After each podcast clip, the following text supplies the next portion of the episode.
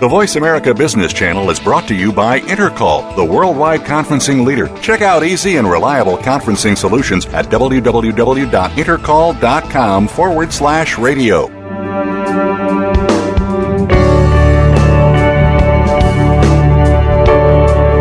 My guest today on In Discussion in this two part series, David Icke. He was born April the 29th, 1952, is an English writer and public speaker, best known for his views on what he calls who and what is really controlling the world. Considered by many as the most controversial speaker and author in the world, he's now written 18 books explaining his theories, dubbed New Age conspiracism, and has attracted a substantial following across the political spectrum. His 533 page The Biggest Secret, published in 1999, has been called The Conspiracy theorist Rosetta Stone. He was a well known BBC television sports presenter and spokesperson for the Green Party when he had an encounter in 1990 with a psychic who told him that he was a healer placed on this planet for a purpose.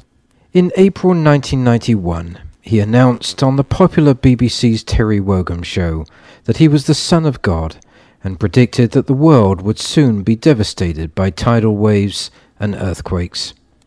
The show was to change his life, turning him practically overnight from a respected household name into an object of public ridicule.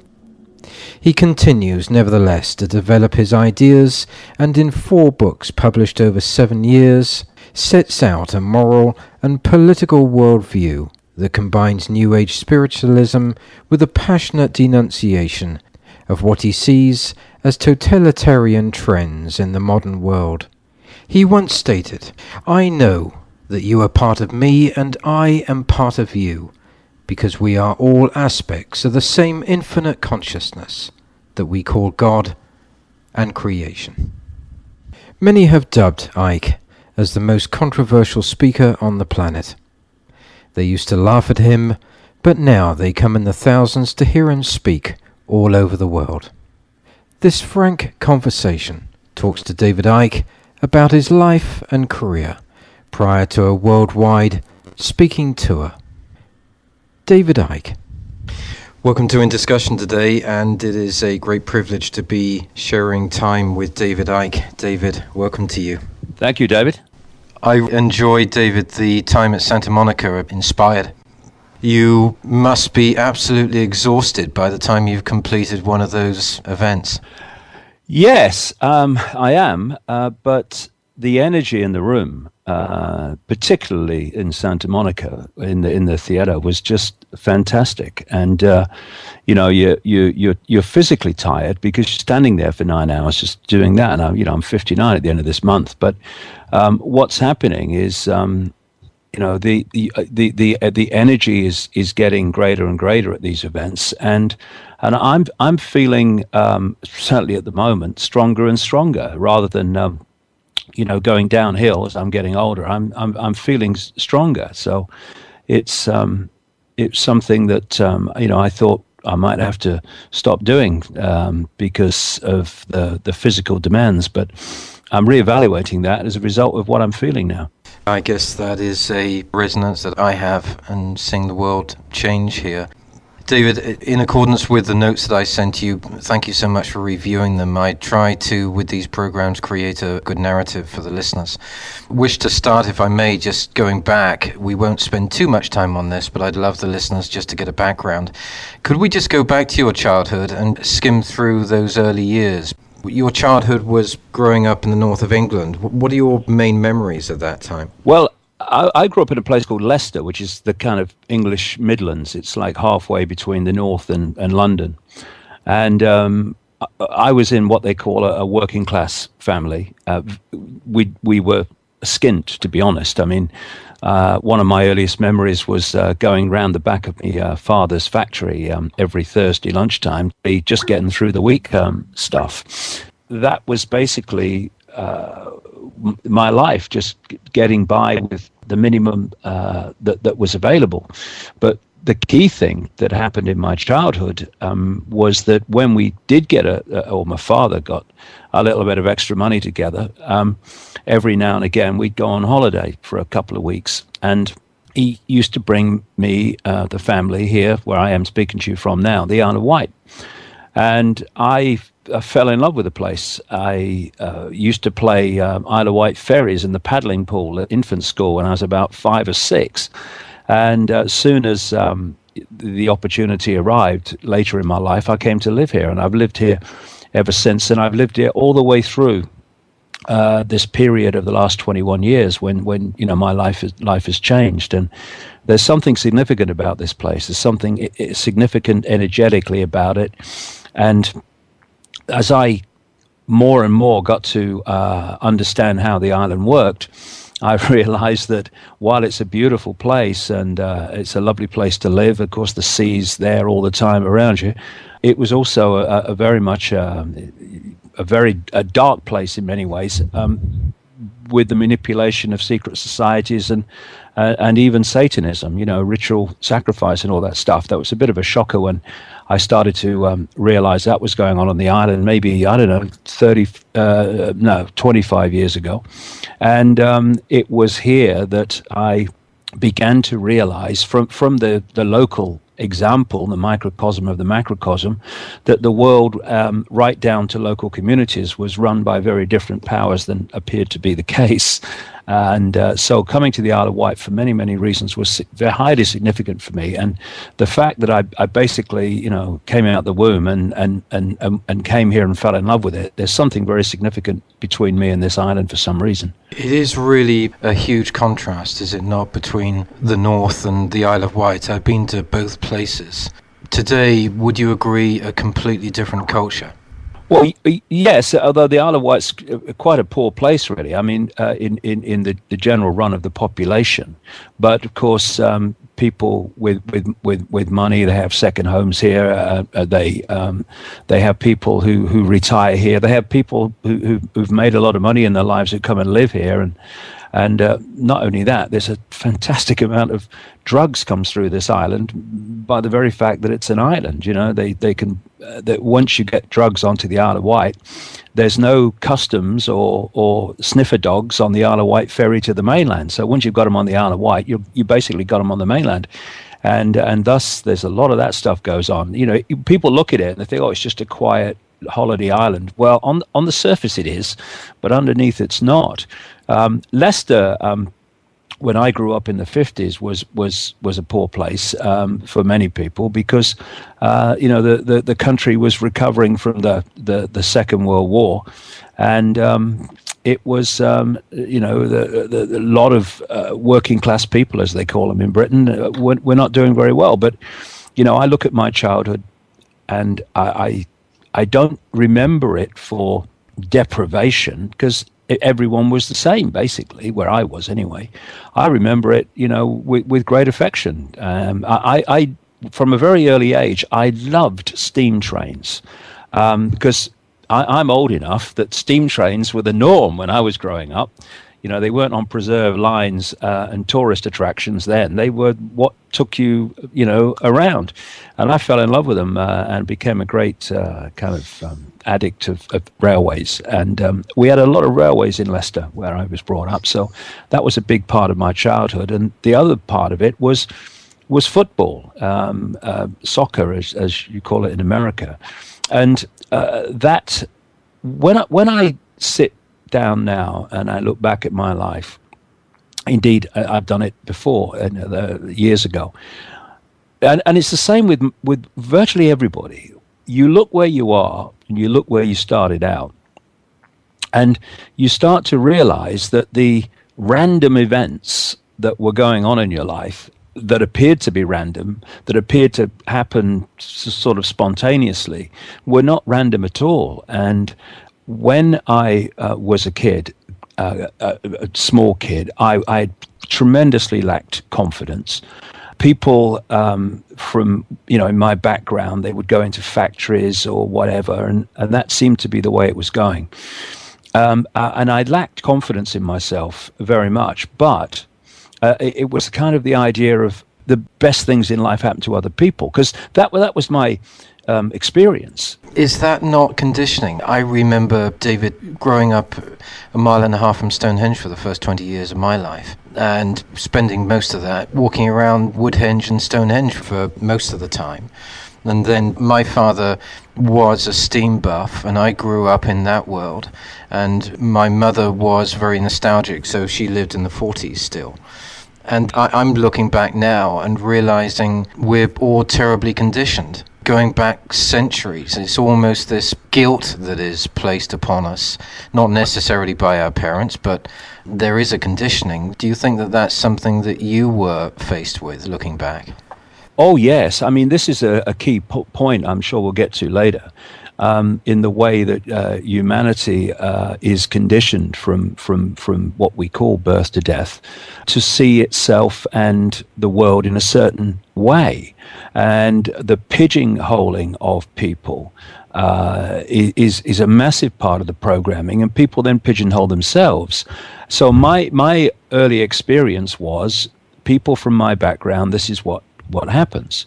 Um, and the the turning point for me was um, I, I used to play football in the playground during the, the, the play times, and I always used to go in goal.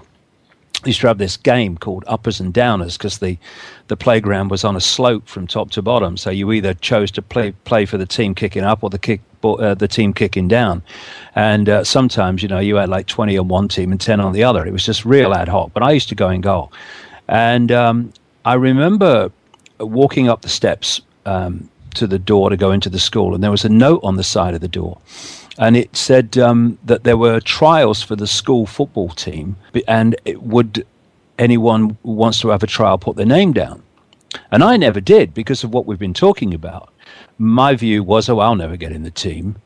And then I'm walking home from school one night, quite away from the school near my home, and th- and this kid shouts me, and he comes running after me. He says, uh, "Hey," he said, "Mr. Richards wants wants you to have a trial for the team." This is the teacher who uh, was running running the team, and uh, so, and, and it's tomorrow. You know, he wants you to have a team. He's seen you in the playground playing. You know, so I go home, kind of elated, and I realised I ain't got I ain't got any football boots, and so uh, we had no money. So I said to my father, I've got, I've got a trial for the school team tomorrow, and I got no boots. So we, we went out really late in the afternoon, because in those days the shops didn't stay open long. And I, I can see them now, David. It was a place called uh, East Park Road, and all factories and stuff. And there was this shop, this little shop, and in the window, because there were enough sports shops and all that stuff uh, uh, in those days, except really in the center of the city. Uh, in the middle of this window display, if you can call it that, were these boots. The last time I'd seen football boots like that, someone was playing it, uh, in them in about 1925.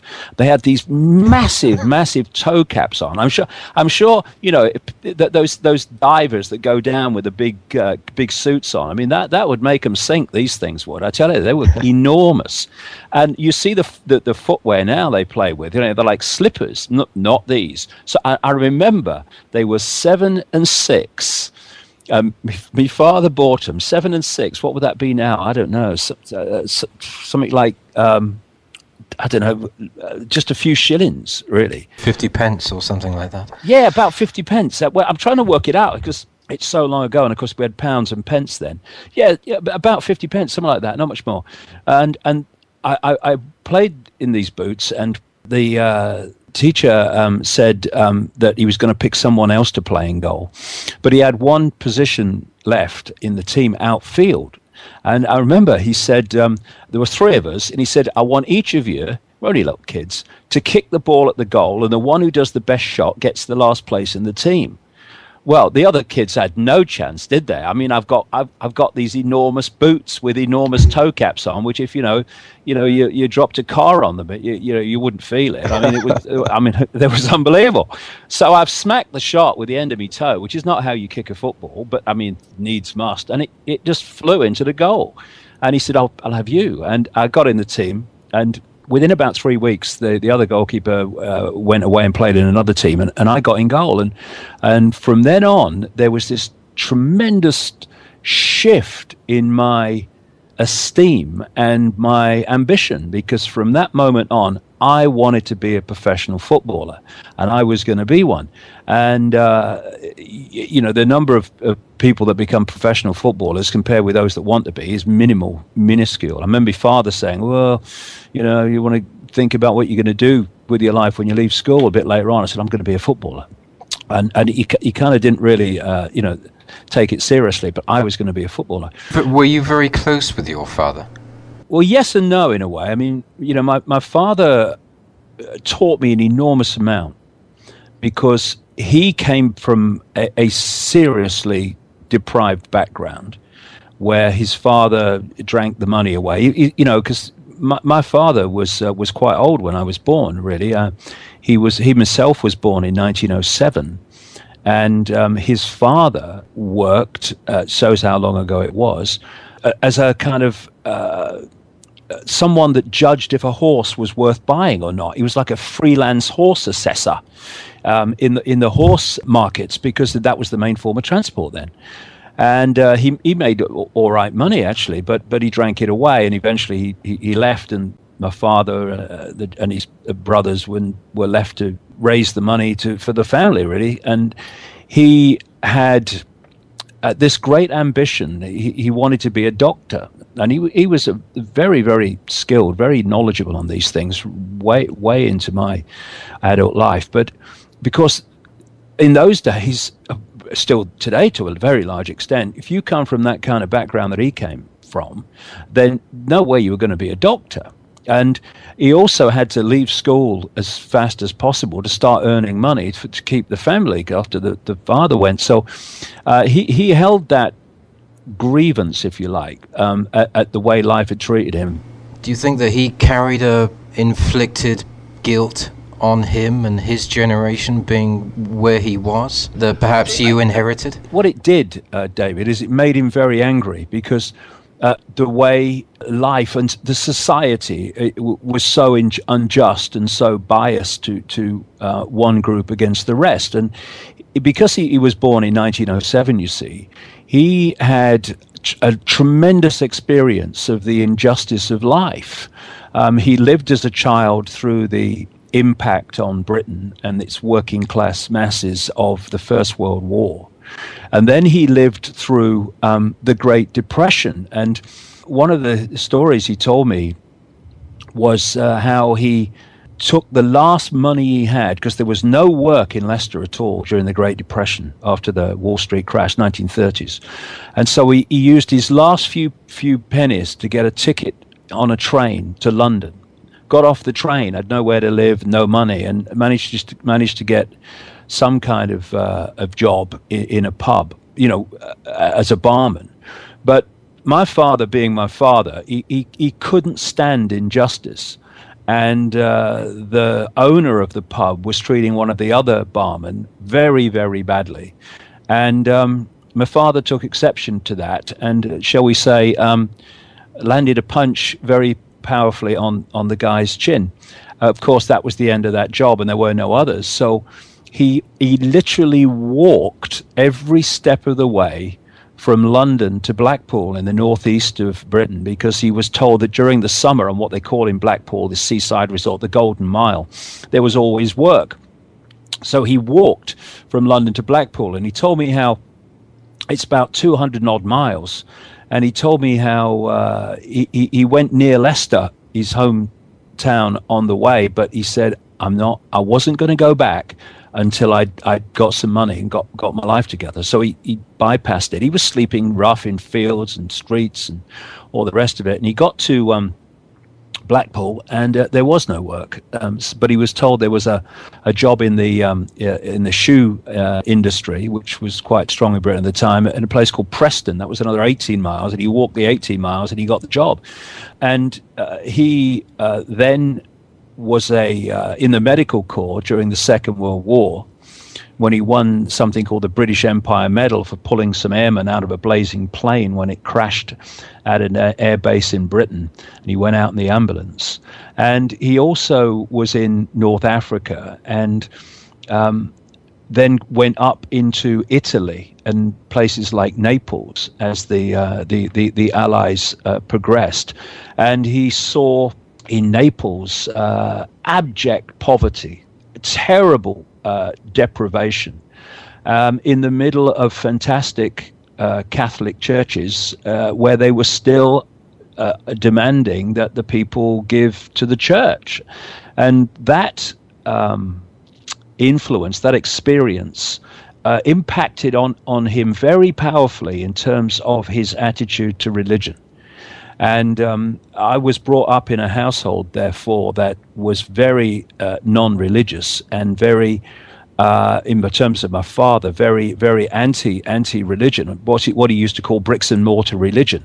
Are these thoughts now, looking back in retrospect, in, in my own life, living near Stonehenge for 20 years and doing what I'm doing, uh, and the way that I talk to guests about early childhood, which is purposeful, I'm finding that things are coming up in my mind that I had never considered before, which include conditioning, guilt, the influence of the church, and everything else. But when you talk about this, is it something that's resonated recently rather than necessarily being evidence to you or conscious to you at the time? No, it was very conscious to me at the time, David, very. Um, and what what those that period is. My, my, my, father was very very important in my experience um, because for for many reasons, but one. The, the way he talked to me about the way the world was run, not in the way that I do now, but the fact that, that there was an us and them uh, in in the world. He did he did see that much that there was a there was the, there were the people who, who attracted all, all the money and influence, and then there was the rest. Um, and and the stories he told me from his experience, uh, both in you know in his earlier life in, in the Great Depression and in the the war. Uh, triggered in me uh, something that I think was always already there, but it really brought it out, and that was um, a feeling of anger about injustice. I, I, and, and, still today, um, uh, it, it's a passion that, that drives me on uh, to uh, see how the the world is shared out uh, uh, among a few at the expense of the rest um, is is something that that really does drive me on, and I, it goes back to those days when this. Uh, this desire to bring an end to this this deep uh, unfairness and injustice and imposition on people uh, for, for, for the benefit of the few. That I, I was very conscious to me uh, right the way back because I, I spent a lot of time with my father and with him telling me stories of, of his experiences. And it really did draw that out. Even as a kid, when I was at school, I was I was very much in there if if there was an injustice against somebody that and I and I saw it that as if there was an unfairness you know this is not fair. This is this is why you know uh, I, I want to see a world in which everyone kind of wins if you like. You know if you if you do a deal in business there's got to be two winners. There ain't got to be a, a, winner and a loser because the other guy has has managed to screw the other the other chap uh, to, to to get the the, the, the, the best deal at the expense of the other. That's that's the world we live in, and uh, it, it's not the world that I want to live in. And my father was very very important in in in bringing that out at a very very early age. The other thing was that he was he was a tough guy, not physically, but he he, he was uh, someone who kind of gave you a hard time uh, sometimes, uh, and uh, uh, often more than sometimes, and it triggered in me again, it brought out in me a, a determination not to uh, have someone else's will imposed upon me. And in the end, um, when I was in my uh, sort of teenage years, um, then I reached the point where he, he, he, he knew that he couldn't, uh, you know, impose his will upon me. And uh, the, the, the dynamics of the relationship changed. And also at that time, I was, uh, or a bit later, I was starting to see the world in a, in a different way. Um, that actually, this is just a experience we're having in, in, in this world. And it's not, the body's not who we are, it's what we're experiencing, and we are consciousness. But uh, my father because of the impact upon him at a very deep level of what he experienced uh, religion to be doing, especially in his experience in, in Italy and the Catholic Church, um, he was he threw the baby out with the bathwater. Because what he did he related um, life after death with religion when it's not like that at all, because there is no death. Uh, therefore, it's it's just a different expression of life that we call death. But um, so so he threw the baby out with the bathwater, and we used to have uh, kind of discussions about uh, that because he, he he he did not go with the whole. Um, he thought the end the end was the end. You know. Is that not my my father demobbed after the war? And he went into the Prudential as the man from the Pru, and he worked in the Woodford Valley between Salisbury and Amesbury for 40 years and then retired and died. He was everything to me. He was my entire life. And he had, looking back now, real moral courage. And he, in his last couple of years, David, and this is quite something for that generation, he would talk to me before he died, and he was absolutely disgusted with the system and to me, that is moral courage. It seems as if your father did have that moral courage that is so lacking today. Well, what's uh, what my father would do, uh, and and I, I guess you know I'm the same really um, in that sense that if he saw an injustice, he, he would stand up and start out about it. He told me a story once of how, um, or and and this this also is uh, kind of a, a story that, that, that sums up the way a lot of people do react uh, in these situations. He was working for uh, in a shoe factory. Actually, it could have been the one in Preston I was just mentioned, but because but he had a few jobs in shoe factories, and of course the, the, the, the, workforce were being tro- treated appallingly by uh, the management. And I think there was a, an attempt to um, reduce the wages even more. And it was, was starvation wages then. Um, and he said, well, you know, I'll, I'll, I'll represent you. And they said, yeah, yeah, you, you go in and tell them, you go in and tell them, yeah. And uh, so he said, okay. And he went into the management and he pointed out that it was absolutely not right and totally unjustified that, that these men, and including himself, should have wages cut at a time when they could barely uh, survive uh, as it was. And of course, what, what the management did was sack him. Did he get any support from those behind him who had promised him? This is where I'm going, David, uh, because he said when he came out um, and, and um, he'd been sacked, uh, I think he was sacked the next day uh, he said, I remember, he said, I, when they'd sacked me, I picked my stuff up. He said, and I walked past all these people who were who had, had said, "Yeah, go and go. You go and tell them. You go and tell them. We support you."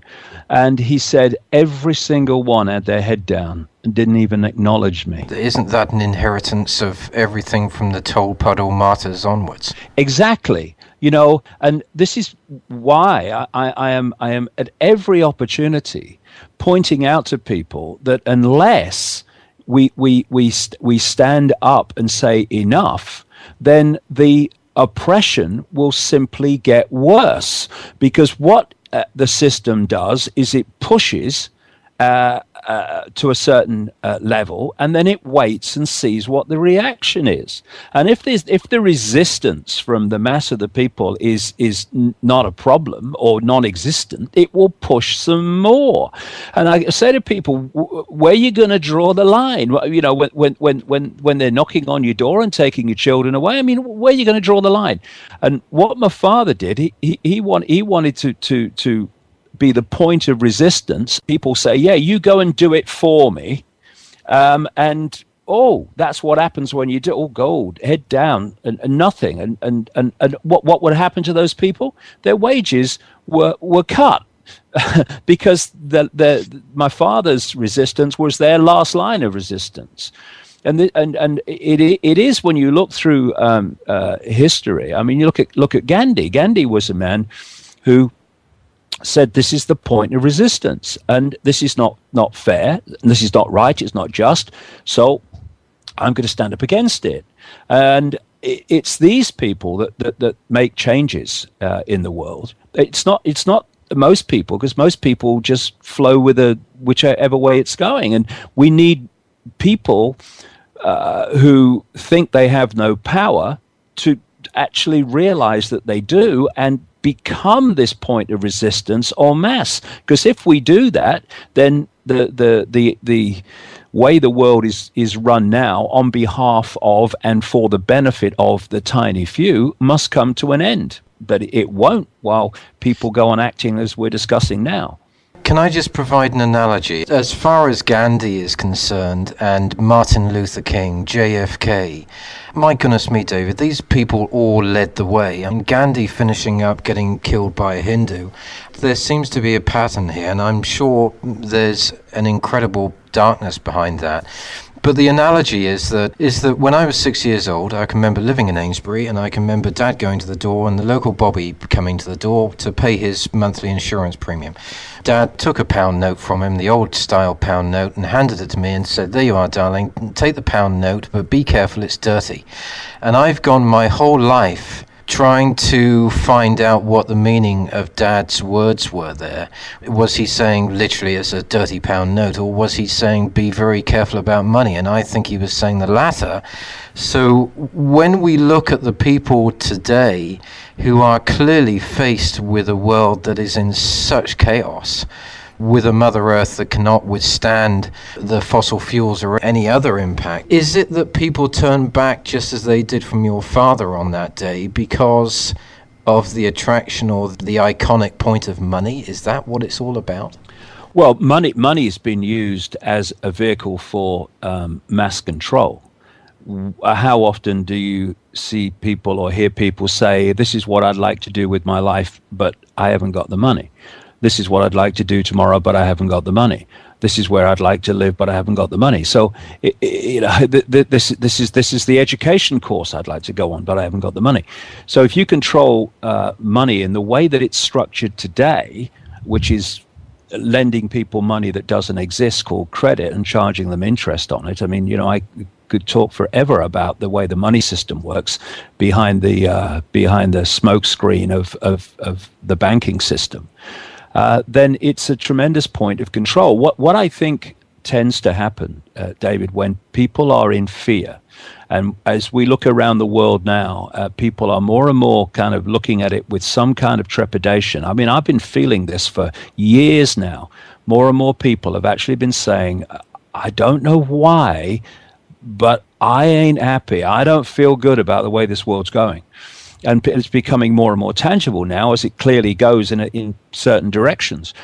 There's there's two ways of reacting to that, and again, funnily enough, we're back to what the the basic choice we've just been discussing.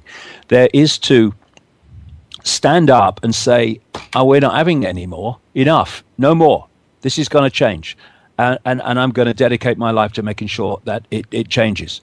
Uh, there's that. Or there is falling into a level of fear which transfers itself into acquiescence. Because one of the reasons, uh, one of the key reasons that we are given so many reasons to fear is because when people are in fear of something, most of them will look outside of themselves for something or someone to protect them from what they've been manipulated to fear. And what that does, it's give give your power away. Oh, I know. Oh, I know. I don't like all this Big Brother state, but oh, what about the terrorists? We we got to stop the terrorists. What's going to happen? And all that stuff. Uh, and it means you, you, you give your uh, permission, or, or at least you don't resist, um, basic freedoms being taken away because people have been frightened into believing that the freedoms need to be taken away to protect their freedom. I mean, Newt Gingrich actually said something like that once, but there you go. I, for the first seven months of this program, I went homeless. To do this, David, looking back on it, I'm pleased I did because it gave me a humility and it certainly proved to me that to struggle is to really live, first of all. And also, in order to gain everything, you have to lose everything. And some people say, Are you absolutely mad? But I will stick by that. But also, I think what you're saying is you're pointing out the human frailties like uh, ego, codependence, fear, all of these dreadful things. And what is the pivotal thing that creates that fear. Now, although I attended church for some years in my childhood, it didn't resonate with me, and I can't say looking back on it that I really enjoyed it. But I've got to say that this fear primarily doesn't necessarily come from money or politics. It comes from religion. I have so many people saying to me now, I've left the church cannot stand it, cannot stand the ego, the fear that's thrown at us, the guilt that's thrown at us. But then it's not just about our generation, it's built and it's built and it's built over hundreds of years. And now we're at the point where I suspect that we're the very generation who's got to take the brunt of the whole thing. Would you resonate with that? Well, a couple of things. First of all, you know, you're talking about um, you, what you did to um, to do this program. Uh, it, there's, there's, a great line in in in a song. Uh, Freedom's just another word for nothing left to lose, and the reason that so many people come to a point where the the butterfly emerges at a point of, of, of the the greatest uh, you know people are in the gutter and suddenly the butterfly emerges and they realize that they're greater than they thought they were because one of the things that keeps people in line is the fear of losing something. And and again, it's we're back to the same four-letter word that controls the world, fear, but it's the fear of losing something. So, if um, uh, you have something you fear losing, you will do things or allow things to be done that you wouldn't otherwise do to give you the the, the feeling that y- you might be able to hold on to what you fear losing. And uh, for instance, if you are uh, faced in a battle and uh, you you um, you are faced with another another army, but behind you is land you can retreat into, then fear of losing your life in this case um, will encourage you to retreat into that into that land behind you.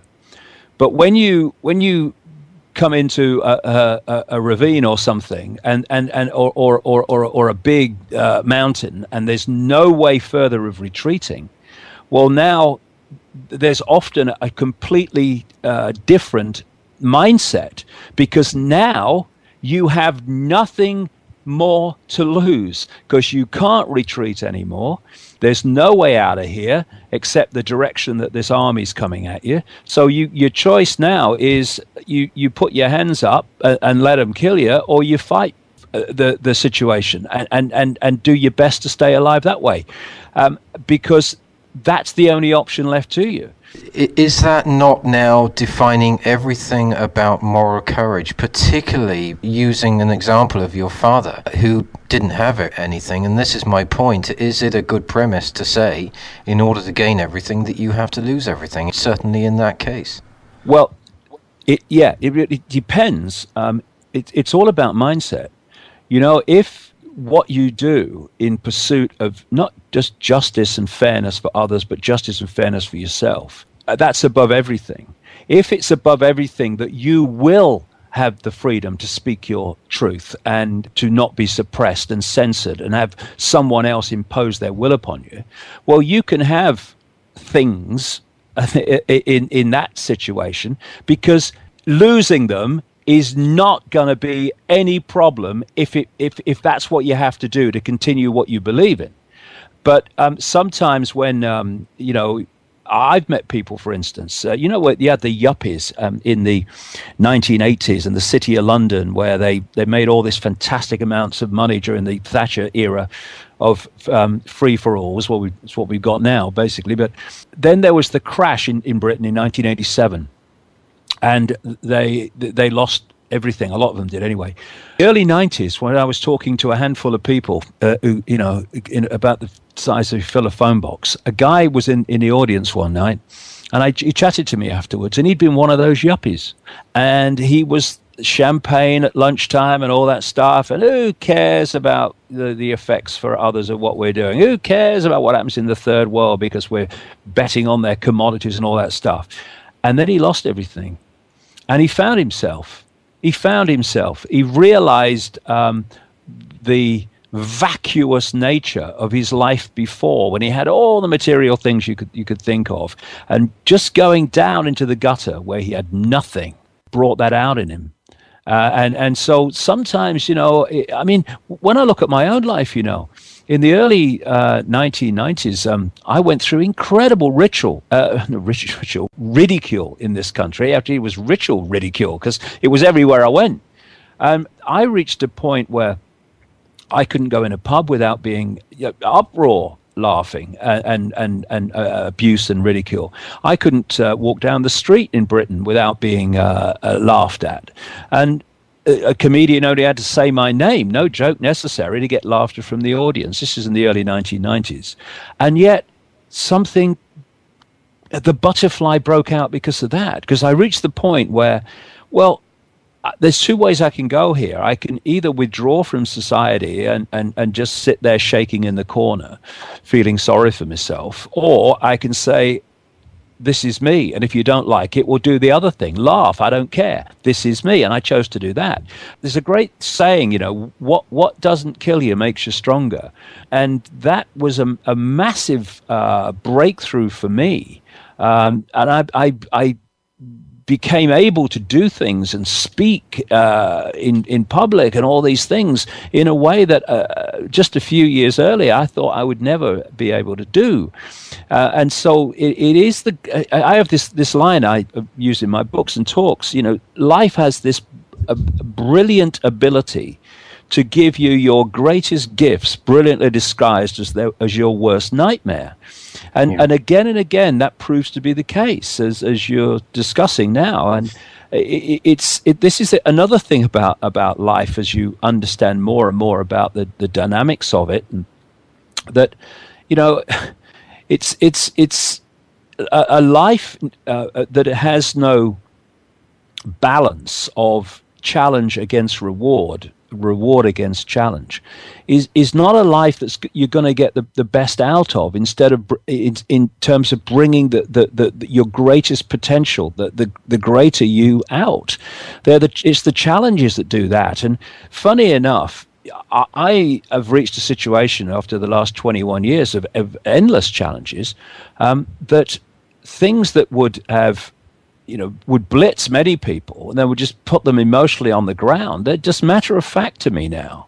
It, it's mm. because because you, you you you have experienced them and you you you know that that something else will happen tomorrow. It's just an experience. There'll be another experience coming along, and it, it, in so many ways, it's not what happens in life so much as our relationship with what happens and and and that's why something that would destroy one person makes someone else stronger. It's because it's how, from what point of observation are you observing this experience?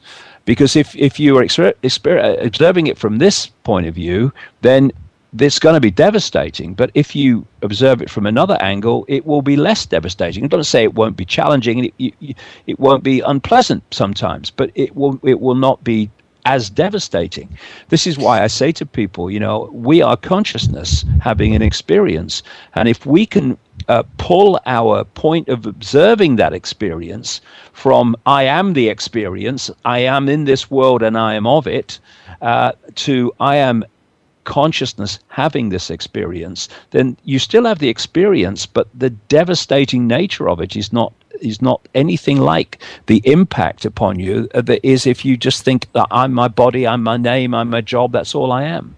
I remember very, very well. I was much younger. I'm 48 now, but I was back in the UK when you had your program with Terry Wogan. And I put this in the notes for a reason because goodness only knows, I remember thinking this when you were on that program.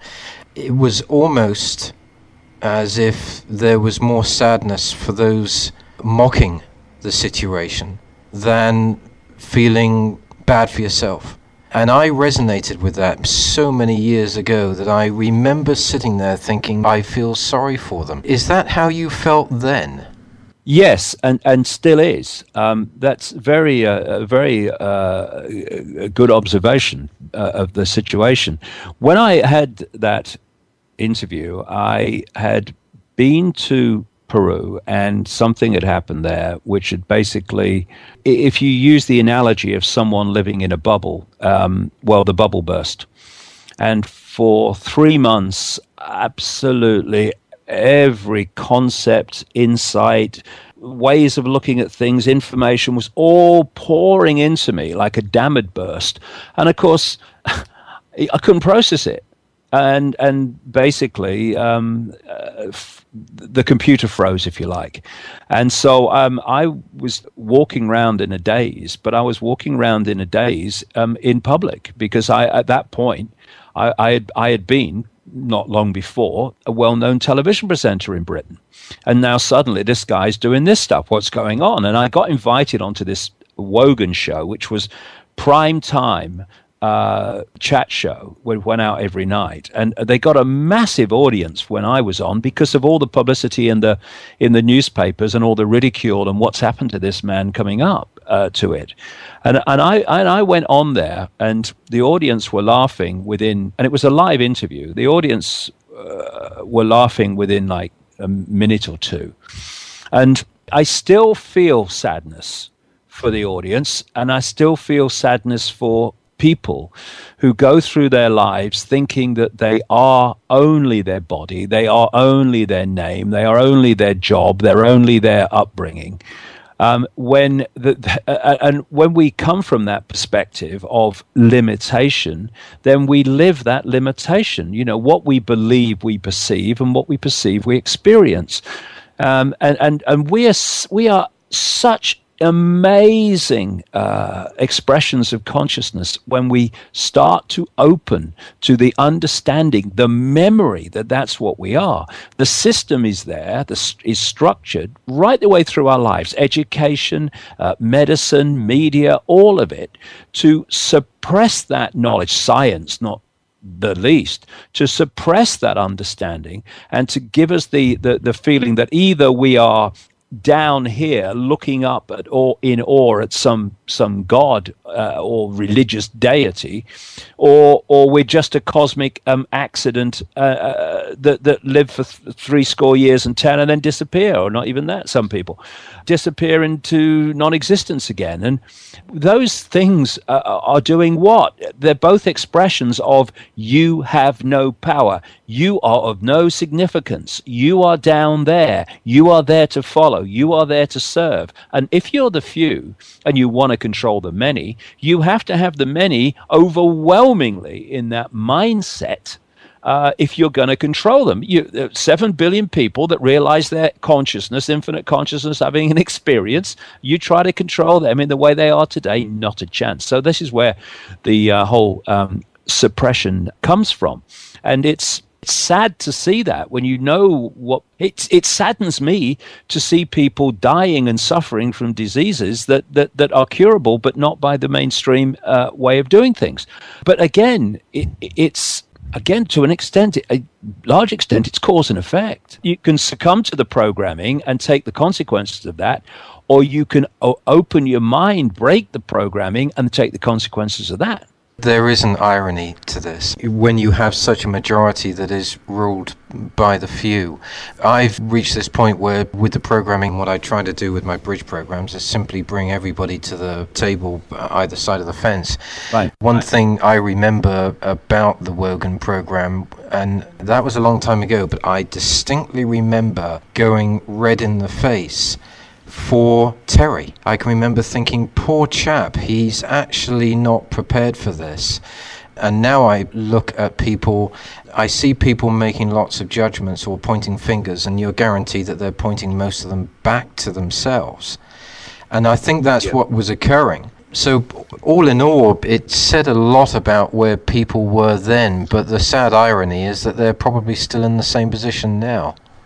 Yeah, that's that's that's uh, something I, I, I, said at the time and, and continue to say that, you know, people are constantly making judgments about other people, um, and what they're uh, really doing uh, when they ridicule someone or whatever is they're actually making a statement not about the person they're ridiculing but about themselves. And it's interesting over the years, David, the number of people that have come up to me and apologized, um, saying, I laughed at you at the time of the Wogan show, and now I'm reading your books. Um, and, and, and, you know, uh, that's that's very big of them, to be honest, um, because the programming is very, very powerful. And what, what you get is people invariably reacting rather than thinking and then acting.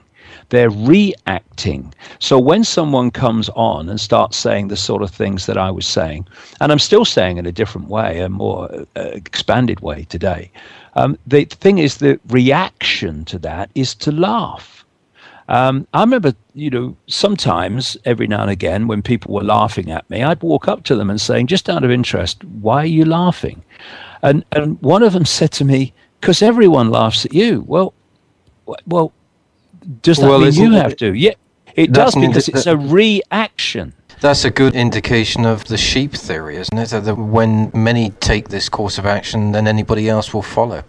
Yes, uh, it, it is. And again, I, I find the longer you talk about any subject, the more the themes emerge where you see different expressions of the same theme in different examples and even you know different situations you're talking about.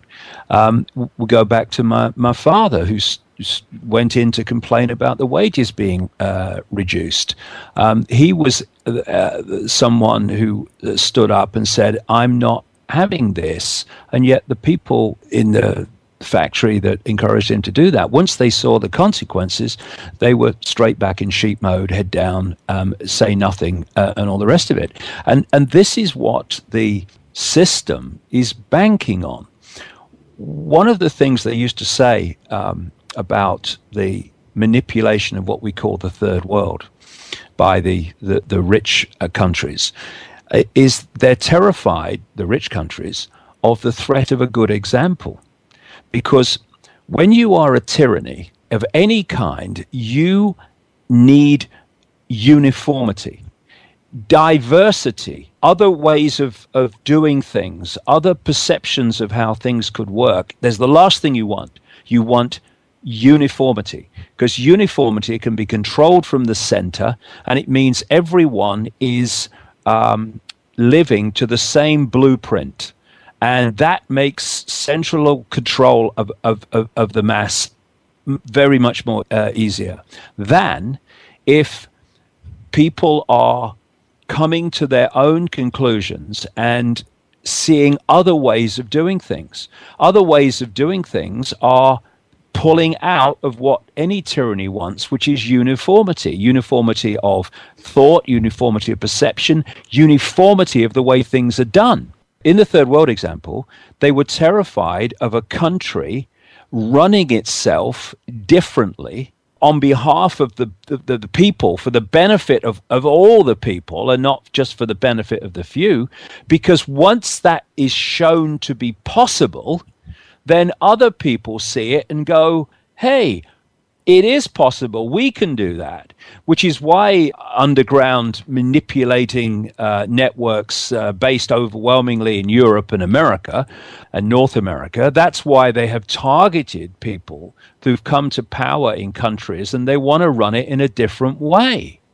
And so when individuals stand up and start uh, challenging things or saying, "Hey, what they're telling you is not is not uh, the way things really are, and and what they're telling you is the only possibility is only one possibility of endless possibilities, then they that's a danger to people en masse seeing the world in a uniform way. Or the system's now in trouble, and that's why when people have stood up over the years, David, individuals, and said, "Hey, there is another way. There there are other ways of looking at this. There are other ways of doing it." That's when the system has targeted them. Of course, we you can name them through history where they've they've, they've been uh, taken out and, and, and that because they, they they were the threat of a good example.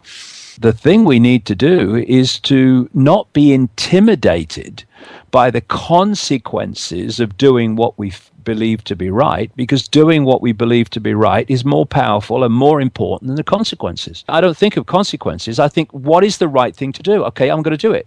The consequences don't care. They'll take care of themselves. And you know what you find is the consequences are not often what you think they will be. And it's not speaking your truth and being who you really are is not as difficult as people think it is if you're prepared to keep going and keep going and keep going and not be intimidated. Well, sadly, David, that brings us to the end of this first of our two programs together. I do thank you so very much and look forward to sharing more time with you in our next program. And to our listeners today, I do hope that you enjoyed this program as much as I. You can gain information on this and any other program in the series at davidgibbons.org. Meanwhile, wherever you are in this world, good morning, good afternoon, and good evening.